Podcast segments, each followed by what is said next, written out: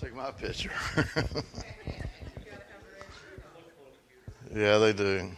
I don't have a Christmas sweater. Sorry, I'd have, I'd have wore one. But um, well, let's pray together. Father, we we just bless you, Lord. You're so incredible, so awesome. So just, uh, Lord, thank you. Thank you for life that you give us. Thank you for this this time of the year that we can uh, celebrate, Lord, that we can celebrate the uh, the birth of your Son. Father, thank you that uh, you loved us so much that um, you were willing to give up your Son for us, Lord. And so thank you for this time. Thank you for this time to just uh, be together, to hear your story, Lord.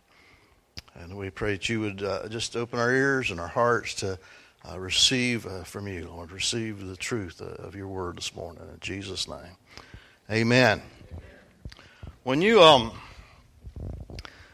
when you think of uh, of all the different religions uh, in the world, um, there are God, I don't know, probably at least hundreds, if not if not more than that. When you think of all the, um, I don't know, just the different, even in our just in our country alone, when you think of all the different types of religions there are, um, and this is just a question not to be answered out loud, so.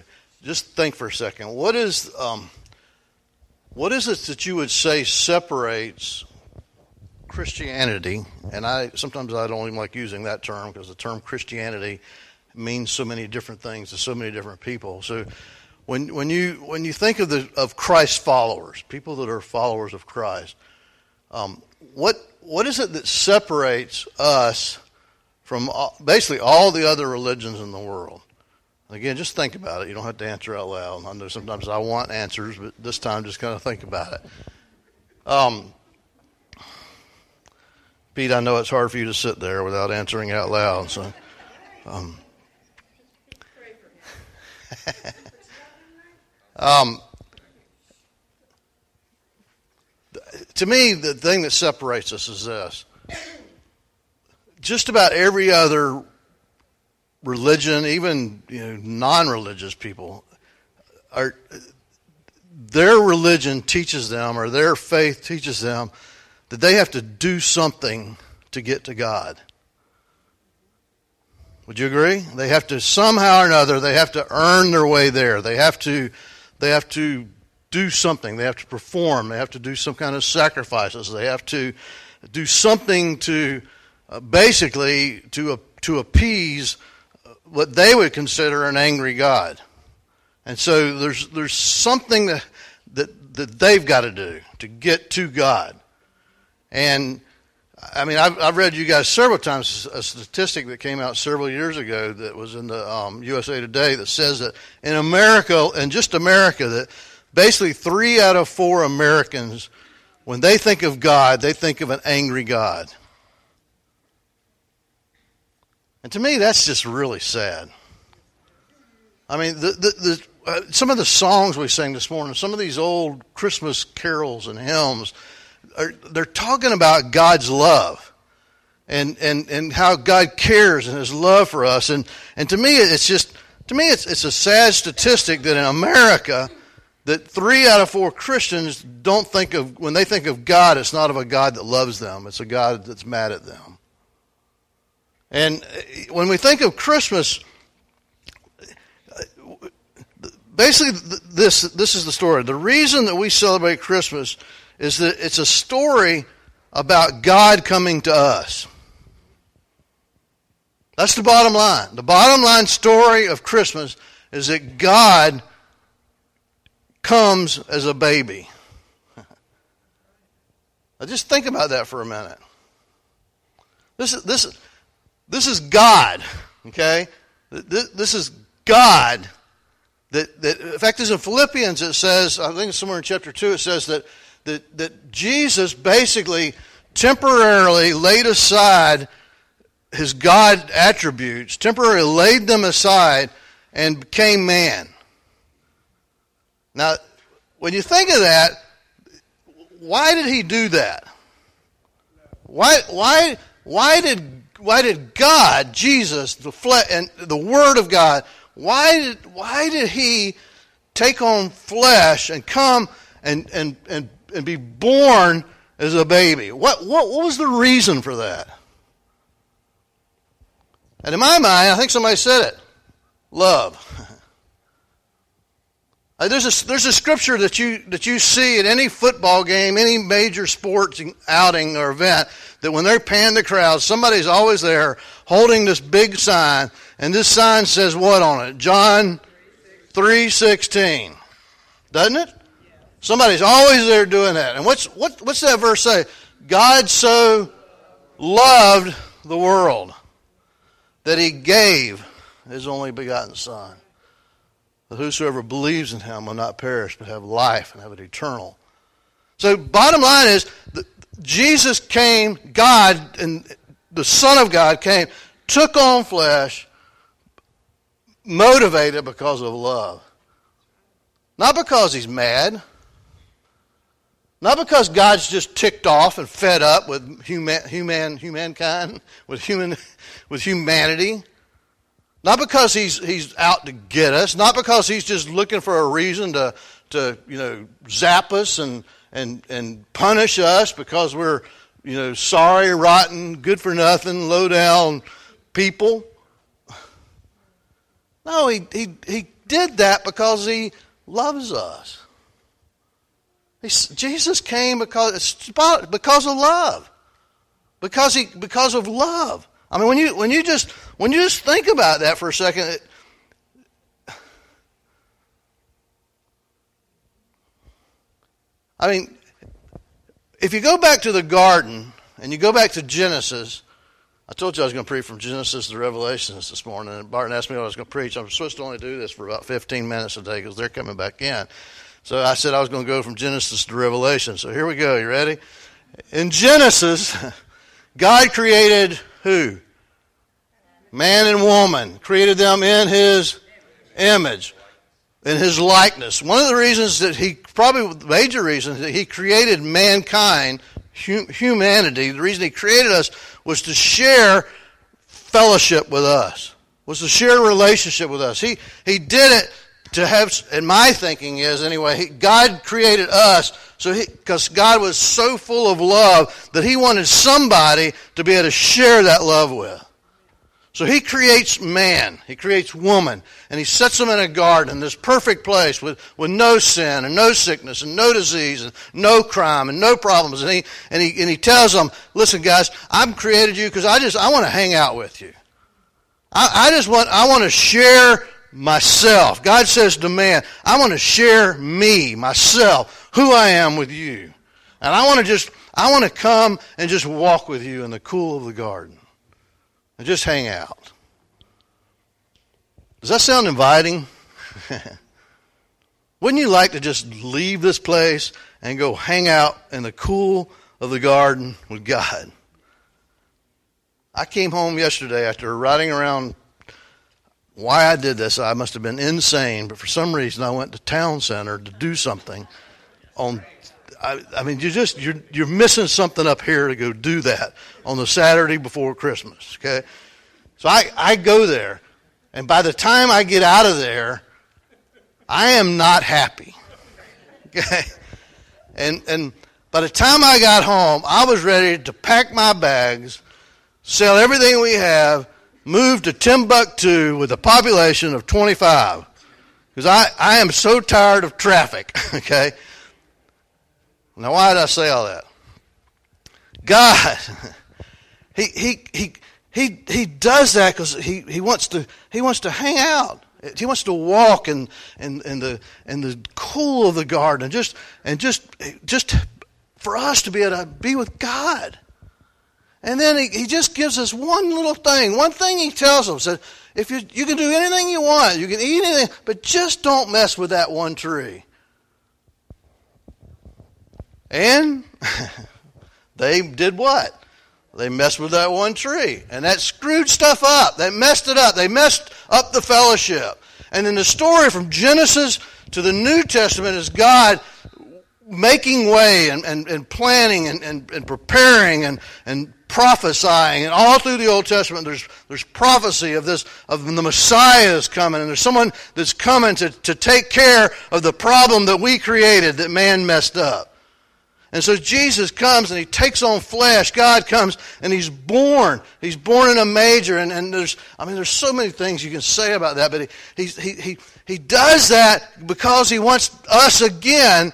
He wants us again to be able to walk with him in the cool of the garden. See, that's that's what distinguishes us from from, from the rest of, of all the attempts to, to appease an angry God, from all the people that, that want to do things, and you got to jump through these hoops and follow these rules and follow these regulations, because so, God's mad, and if you if you just do that, then then maybe He'll be happy with you. And and and and Jesus comes, so we don't have to deal with all that. Jesus comes and He pays the price, so you and I get to spend time with God. We get to fellowship with Him. We get we get to have that. See, that's the difference. We have a relationship with God. We don't have to hide from Him. We don't have to run from Him. We don't we don't have to worry that He's out to get us. We get to just go in His presence. In fact, as it says, let's just read this. Let's read this one passage of Scripture. Turn to John with me. The book of the book of John. This is John's account of what we just heard read out of Luke and Matthew. This is this is the this is Christmas according to John. Y'all there yet? John one. Beginning. Beginning the book. In the beginning. Does that sound familiar? In the beginning was the Word. And the Word was with God, and the Word was God. Who's the Word? Jesus.